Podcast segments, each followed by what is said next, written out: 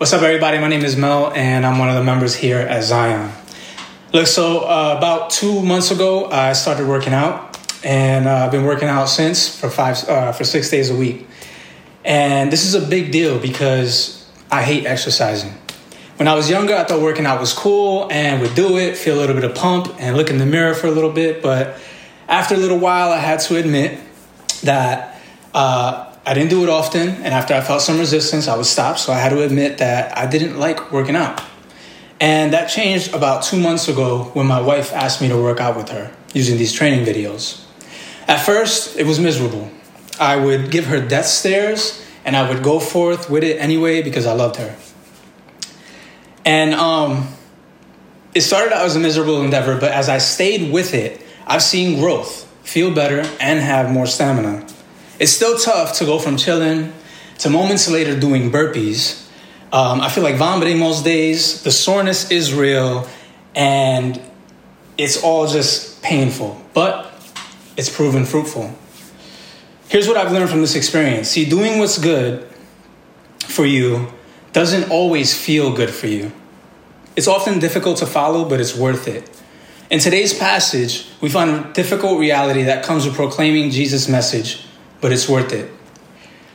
We're in a series called Proclaim, and we've been going through the book, uh, well, not the book, but Matthew chapter 10. And through that, we've been talking about what it means to share our faith. We pick up today's message in Matthew chapter 10, verse 34. Uh, open up your Bible, scroll there. I'm going to read it. Do not think that I have come to bring peace to the earth. I have not come to bring peace, but a sword. For I have come to set a man against his father, and a daughter against her mother, and a daughter in law against her mother in law. And a person's enemies will be those of his own household. Whoever loves father or mother more than me is not worthy of me, and whoever loves son or daughter more than me is not worthy of me. And whoever does not take up his cross and follow me is not worthy of me. Whoever finds his life will lose it, and whoever loses his life for my sake will find it.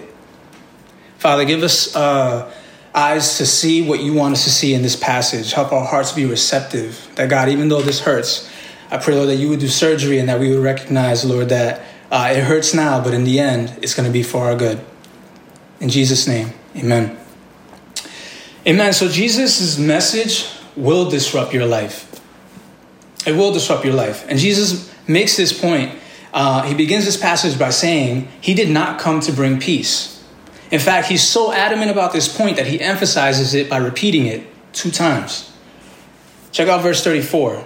Do not think that I have come to bring peace to the earth. I have not come to bring peace, but a sword. We read a passage like this and it's shocking. If you have grown up around the church, you think to yourself, what about all the passages about peace? Isn't that what Jesus is about? You think about Isaiah 9 6, where it calls Jesus the Prince of Peace. Or you think about Galatians 5 22, where the fruit of the Spirit is love, joy, peace, and it goes on. Maybe you haven't grown up in church, but you've been bombarded with Christmas ads and songs where the theme is peace. Or you've heard about the ministry of Dr. Martin Luther King and the peaceful protests that came out of that. See, we hear a statement like this and it can be shocking. Some might even use a verse like this to prove that Jesus contradicts himself. The reality is that Jesus is absolutely about peace. In fact, he's the very definition of peace. Ephesians 2:14 it says, "For he himself is our peace who has made us both one and has broken down in his flesh the dividing wall of hostility." Meaning, Jesus is the very essence of peace. He doesn't have to create the concept because it emanates from his very character. It's who he is. Now, if Jesus is about peace, then what do we get with this passage here? See, what Paul says is that Jesus breaks down barriers between people and between people and God. Even remember a few weeks ago, in this same chapter in verse 13, uh, it says, And if the house is not worthy, is worthy, excuse me, let your peace come upon it. But if it is not worthy, let your peace return to you. See, Jesus is about peace, but not at all costs. See, even in this verse that I just mentioned, there's a condition where if the house isn't worthy, your peace returns to you. Similarly, in today's passage in Matthew 10 34, Jesus clarifies that his mission is not to bring peace to the earth. Did you get that first time? He says, I do not come to bring peace to the earth. In other words, Jesus is not bringing peace on the earth's terms. The world, namely the systems, structures, and presence of sin in it, call for a peace that is shallow. It's a peace that pacifies. You ever try giving a baby a pacifier when they want milk? It won't work. This is the same kind of peace that ended slavery with a 13th Amendment that has an exception clause that says, except for punishment as a crime, which has led to one of the biggest prison industrial systems in the world, made up majority of black and brown people which, by the way, people break the law and sin at equally amounts, uh, same rate. See, what peace, what Jesus offers is not a shallow and fake peace. He offers a genuine peace. Peace at all costs isn't Jesus' priority. His message is. The peace Jesus offers is true peace and is good, but it won't appear that way to someone who is attached to the world's standards of peace. Jesus did not come to continue the earth's agenda for peace. Jesus understands that the peace he offers is out of this world literally. Jesus is the king of a heavenly kingdom, but what happens when you already have a king? What happens when the possibility of Jesus seems disturbing? Things are inevitably going to get dicey. And whenever you have two strongly differing views on something, it creates division. This is what Jesus means in verse 34 when he says, and I'll continue, I have not come to bring peace, but a sword a sword is not used for kind things. Let's face it, you're not using a sword to open up a letter. All right? The, the reason why Jesus uses the word sword is to evoke a certain kind of imagery. When you hear the word sword, what do you think of? It's pointing to the hostility that some will have to the message Jesus is calling to the disciples to preach. When someone is convinced of a certain way, then the way of Jesus is going to be well, like a sword. Um, see, the image of sword here is pointing to division because in Luke 12 51, there is a parallel account which says, do, do you think that I have come to give peace on earth? No, I tell you, but rather division. Jesus is recognizing that there will be some who respond with hostility and it's going to create division. Two very different worldviews will not bring peace without some conflict. I mean, we can see this on a smaller scale with things like food right? Asking your spouse or friend group, what do you want to eat? Can be the question that begins a long and frustrating adventure to satisfy all the cravings and diets involved. One person likes comfort food, the other person's a vegan. See, when your diets are completely different, it's going to create a little bit of conflict. Peace without conflict isn't possible and it isn't Jesus' main priority. His message is. He did not come to bring peace, but a sword. And this will especially be true when you go proclaiming Jesus as the King and Savior of the world. This is especially going to be true when you proclaim that the current situation of those without Jesus is death, slavery to sin, and lack of joy. This is the sword, Jesus' message. He will slice through some things and expose the disagreements about who he is. Jokes aside, though, this is not only going to disrupt issues like what you will eat, Jesus takes us a step further and challenges one of the most cherished things to the disciples and many of us family. Jesus makes the point that we should love him above all. Continue with me in verse 35 and 36. It says, for I have come to set a man against his father, and a daughter against her mother, and a daughter in law against her mother in law, and a person's enemies will be those of his own household. These people all live together. See, believing in Jesus will become challenging. People will turn on you, even people in your family, and you will have to decide if following him is more important. Everyone who believes in Jesus faces this at some point or another some to a greater extent, but it will happen to all the people who follow him. It happened all throughout biblical history. In fact, in these verses, Jesus is quoting from or referencing Micah 7, verse 6, which says, For the son treats the father with contempt, the daughter rises up against her mother, the daughter in law against her mother in law. A man's enemies are the men of his house. This passage spoke to reality in Micah's time, the writer of that verse. The people of Israel were experiencing prosperity, but they were using it to oppress the poor. So Micah was called to tell them about a future judgment and even more, a future hope that would happen beyond that. This passage spoke to this reality. Um, because just before this, in chapter 6, God is accusing Israel of being corrupt and calling for their repentance. So in chapter 7, Micah is speaking on behalf of the faithful people that are still left in Israel, those who will be carrying God's message amidst a rebellious people. So when Jesus uses this verse, it's to prepare the disciples as they go out. He is saying to them, You too are going out as faithful messengers within the midst of a rebellious people. Jesus knows there will be hostility, and he is welcoming the disciples into a long lineage of faithful followers who share his message. Just like the prophets who were threatened, persecuted, and rejected, the followers of Jesus would experience hardship for faithfully telling others about him, and this hardship would even come from their family members. It happened with Jesus even two chapters later in Matthew 12. He's preaching, his family thinks he's out of his mind, they come to get him, and he's like, I'm gonna keep doing what my father called me to do. See, this is a challenging idea for many of us who love our families but this idea was even more like radical to the people who are listening to this at the time, the disciples, because in their day they were super close with family. All of the of the members were in their house. All these people that are listed in this verse, they loved their family de- dearly. They were seen not just as individuals, but as members of a family. That's why you usually have people's names being like, "This is that person's son," because they were always seen as a unit. They lived in a time where family was everything, right? And shame to one person brought shame upon the entire household. Your family was your responsibility till the end. This was not a time when dislike for in laws was common. They really cherish family as a society. So when Jesus brings family into the mix, he's leaving no area untouched. Will you lovingly share good news, even if the people hear it, welcome it as hatred, and turn on you?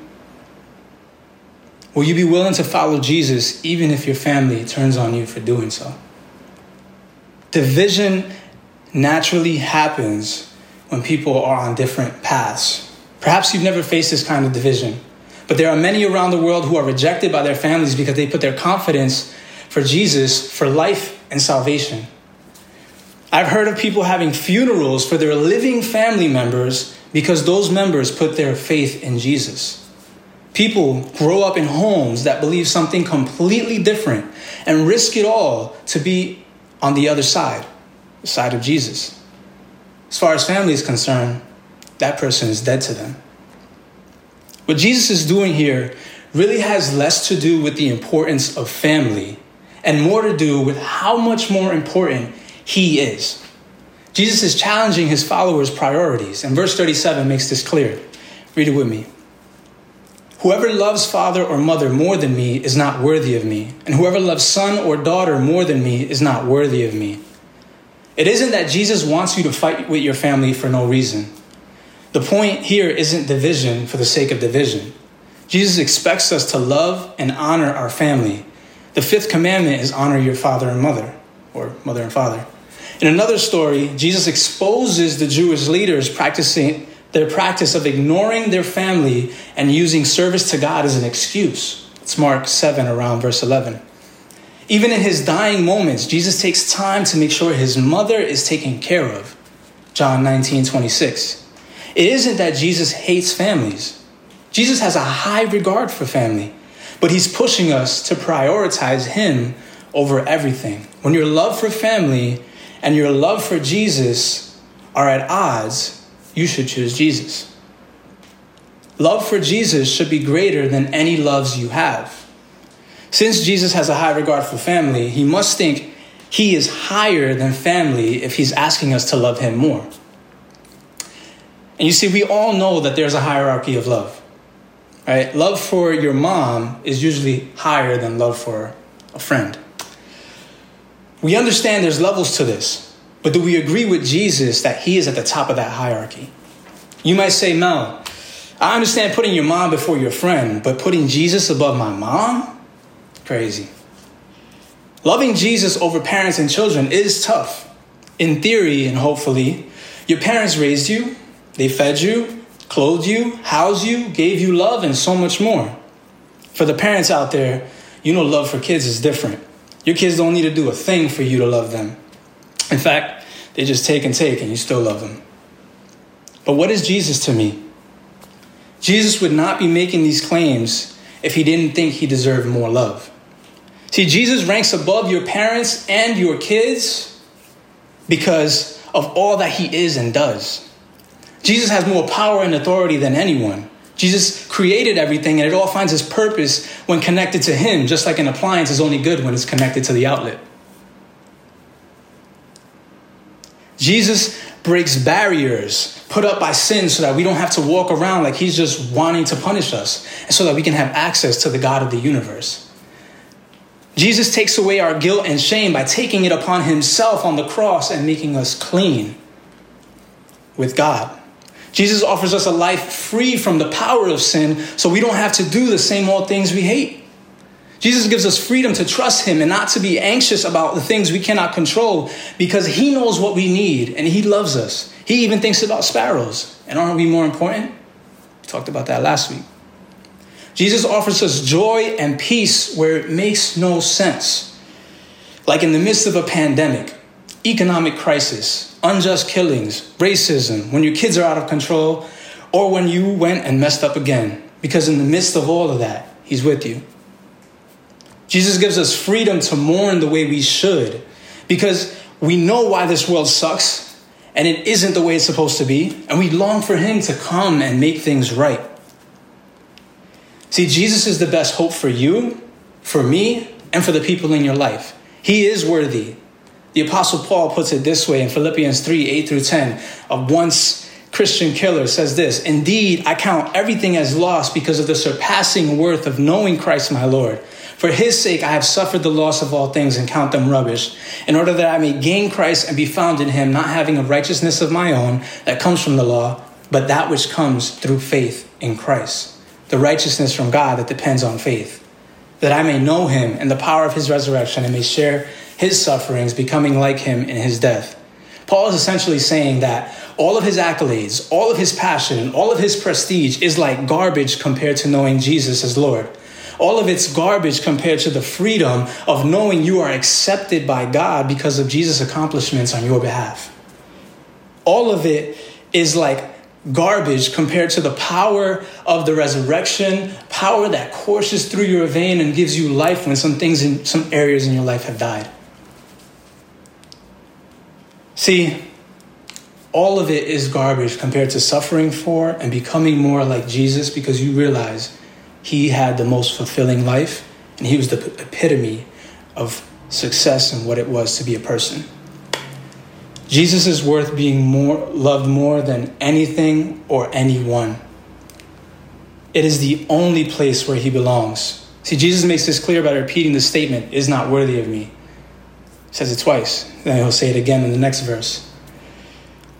Being worthy of Jesus doesn't mean you earn him like some trophy. See, we aren't entitled to have God accept us. We are accepted based on his love, forgiveness, and work, best seen in his death and resurrection. What worthy means here is having what it takes. For example, uh, in other words, you're not fit to follow Jesus if you love someone or something more than him. If I love a friend more than my son, I'm not worthy of him. I'm not fit to be a father. This is what it means to be worthy of Jesus, to be fit. The disciples were most challenged by the example of family. But maybe this isn't what you cherish most. Maybe you're not close to family or you were betrayed by them. Maybe you don't really like family. For some of us, the example of family hits home, literally. But for others, your greatest love is something else. Maybe it's success, money, or recognition. Maybe it's pleasure, sex, comfort, or control. Maybe it's people being pleased with you, beauty, or yourself. What is it that Jesus has to compete with for your love? Because whatever it is, Jesus won't do it. He deserves and demands to be loved more than anything or anyone, otherwise, we're not fit to be his disciples. Imagine for a moment, right, that you wanted to be the best basketball player and you received an invite from LeBron James, I'm not here to argue with anybody, to train with him, all right? You got access to all of his facilities and coaches, trainers, and physical therapists, and at no cost to yourself. All you had to do was be committed. Leave home, sacrifice some downtime, even risk people turning on you because they feel betrayed by you leaving. If you were serious about playing basketball professionally, you would risk those things to go. With that type of success, you, you could pay that forward. People should be happy for you. In this situation, you have Jesus, God in the flesh, coming to you because you couldn't access him to save you from a corrupt world and your own sins and bring you into his kingdom. Jesus then invites you into his mission so that others can have the same privileges you do. We do not understand who Jesus is and what he has done for us if we love something or someone more than him. You'd be crazy to turn that opportunity down. Jesus will not be anyone's side piece. He is not going to be put in the friend zone. Jesus is not willing to be a casual acquaintance. He is supreme over all things and all people. When talking about Jesus, Colossians 1:16 says, "For by him all things were created, in heaven and on earth, visible and invisible, whether thrones or dominions or rulers or authorities, all things were created through him and for him." Jesus is not some random dude we get to sideline. He is the creator and sustainer of all things. He is either all or nothing to you. This may sound extreme, but the reality is, is that it would be extremely withhold we would be extremely withholding from people and ourselves if we were to love something or someone more than Jesus. There is only one person worthy of that spot. Your family will let you down, but Jesus always delivers on his promises. See, Jesus continues in verse 38 with a similar thought, only the emphasis changes a little bit. He says, And whoever does not take up his cross and follow me is not worthy of me. For us hearing this today, the mention of the cross is normal. We can see crosses on churches, doors, grave sites, rearview mirrors, and more. Chains, right? They're everywhere. Today, the cross is a symbol of hope and for good reason. But in Jesus' time, to the disciples who are hearing this, right? Crucifixion was a punishment used by Romans but regarded with horror by most Jews and was not not by now familiar in Galilee as one of the worst forms of executions for a slave or a political rebel. It was the most cruel form of execution, and it was a disgraceful way to die for a free person. See, carrying the cross was something Romans made victims do on their way to their own torture people watching knew that the person carrying the cross wasn't coming back. The disciples would be very familiar with what this meant. Essentially, Jesus is asking them to follow him on a one way journey that will cost them their lives and that will result in a shameful death. So, when Jesus calls his disciples to take up their cross and follow him, he is welcoming down this one way road to death. For us, the closest thing is death row. If anyone is not willing to go on death row and follow me, he is not worthy of me. Up to this point in the book of Matthew, the cross has not been mentioned, so this is a startling moment. We have to be willing to die for Jesus. But the truth is, many of us will probably never be martyrs, will never die for what we believe. We will likely not die following Jesus in America, but we must be willing to. And since this isn't much of a reality to us, I want to challenge you with this question Are you willing to live following Jesus? Are you willing to follow him at the expense, the expense of your social status or comfort? Are you willing to follow him to love those who are difficult to love? Are you willing to share him with others, or will you be stifled by fear of backlash? See, according to a study, nearly 47% of practicing Christian millennials people in my age category, churchgoers who consider religion an important part of their lives, believe that evangelism is wrong. Wrong to share one's personal beliefs with someone of a different faith in hopes that they will one day share the same faith. Penn Jillette, half of the comedy illusion duo Penn and Teller, has some thoughts about this. And he's an avid and very outspoken atheist. He shares a story of a man who handed him a Bible after one of his shows. And he says that the man wasn't contentious, he wasn't defensive, and he expressed himself as a sane man. Funny that you have to say that. Then, Penn, then he told Penn his intentions were to share his faith and included a note in the Bible. As Penn, the avid atheist, is telling this story, he is tearing up and he continues to say these words I've always said that I don't respect people who don't proselytize, which means share your faith. I don't respect that at all. If you believe that there is a heaven and a hell, and that people could be going to hell or not getting eternal life or whatever, and you think that, well, it's not really worth telling this because it would make things socially awkward, how much do you have to hate somebody not to proselytize? I don't respect that at all. If you believe that there is a heaven and a hell and that people could go be going to hell, that there's a he- uh, and not getting eternal life or whatever, you think that well, it's not really worth it, then I don't respect that. He continues to compare it to somebody getting hit by a truck, and he says he would tackle them to get out of the way. See, how much do you have to hate somebody not to proselytize? Was his point. The stakes are high here, right? Our cross may not have the same physical consequences, but are you willing to bear it anyway as you follow Jesus?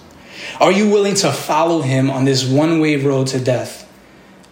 You may not physically die, but you will experience some death in your life. Some things, some relationships will die, and it will hurt. Here, Jesus is asking his disciples to follow him, though, where he is going. See, Jesus is the type of leader that he doesn't ask you to do something he's not willing to do himself.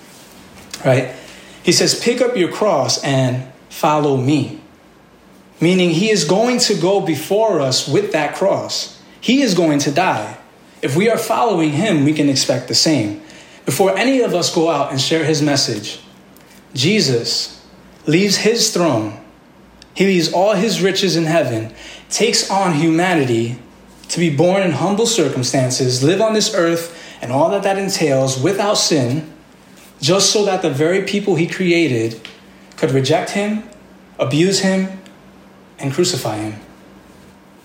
He lives a perfect life only to trade it in for the punishment that we deserve for our sin. While he was on that cross, Jesus would experience rejection from his Father, God, so that you and I could be accepted.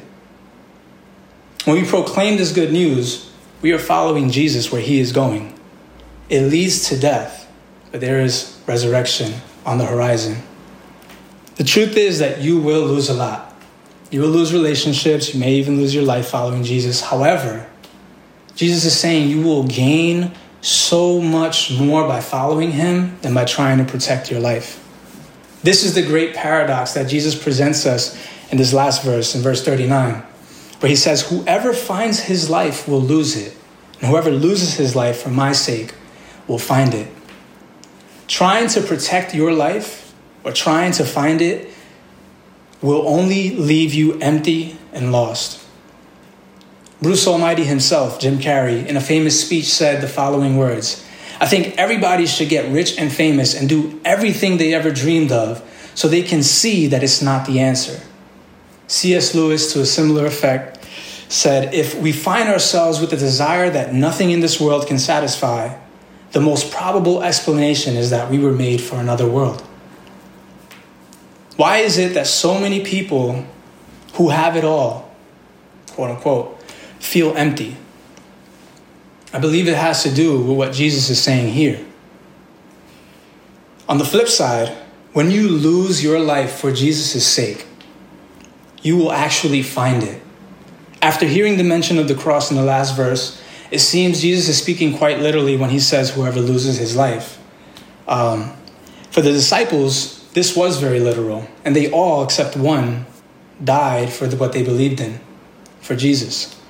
Regardless of whether or not you are martyred for your faith, you will lose something following Jesus. You will need to die to self, which means you'll have to put Jesus' ways above yours, even when it is painfully uncomfortable and when it puts you at a disadvantage in this world. That includes telling people about Jesus. This isn't new. Every good thing in life points to the reality that there must be loss to have life. Think about this. When you work out, you are literally ripping muscles apart so that they can repair and grow stronger. When a seed is planted, it dies before anything grows from it. The seed loses its life as a seed to become a mature plant. Denying some of your cravings hurts, but your body, body feels good when you eat right. Gold is purified by fire. Diamonds are made by pressure. Jesus had to die to resurrect. You can probably think of more examples. Losing your life for Jesus, Jesus' sake is actually the highest form of living. A missionary, Jim Elliot, uh, decided to go to one of the most dangerous parts of the world, a place that was very violent, um, so that he could preach to people about Jesus. And here's what he says He says, He is no fool who gives what he cannot keep to gain what he cannot lose.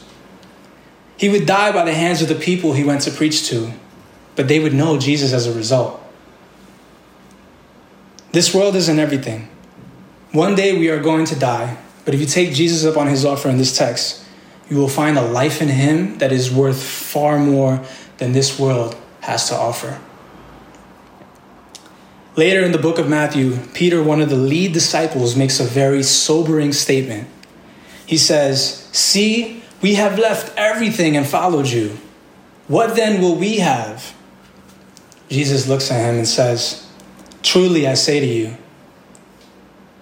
in the new world, when the Son of Man will sit on his glorious throne, you who have followed me will sit on 12 thrones, judging the 12 tribes of Israel. And everyone who has left houses, or brothers, or sisters, or father, or mother, or children, or lands for my name's sake will receive a hundredfold and will inherit eternal life. But many who are first will be last, and the last first. That's Matthew 19, 27 through 30. As I end, I just want to sum up. In reality, the message of Jesus will disrupt. It is a beautiful message, but we live in a world hostile to this message, and Jesus isn't going to bring peace on the earth's terms. It will come with conflict, but it will be true peace. He demands love and loyalty from us above all and at all costs. When we realize who He is and what He's done, there is no other place for Him in our lives. When we realize who Jesus is and all He has done for us, the cost of our life is a small price to pay for the life that we find in Him. Go and share Him with someone, no matter the cost, because Jesus is worth it. Let's pray. Father, this is a hard word at first, God, but a necessary one and a rewarding one when we look at all that we gain through you. I pray, Lord, that our hearts, God, would love you more than anything, that our loyalty to you would be at all costs. And God, that we would love the people around us by sharing the message. In Jesus' name, amen.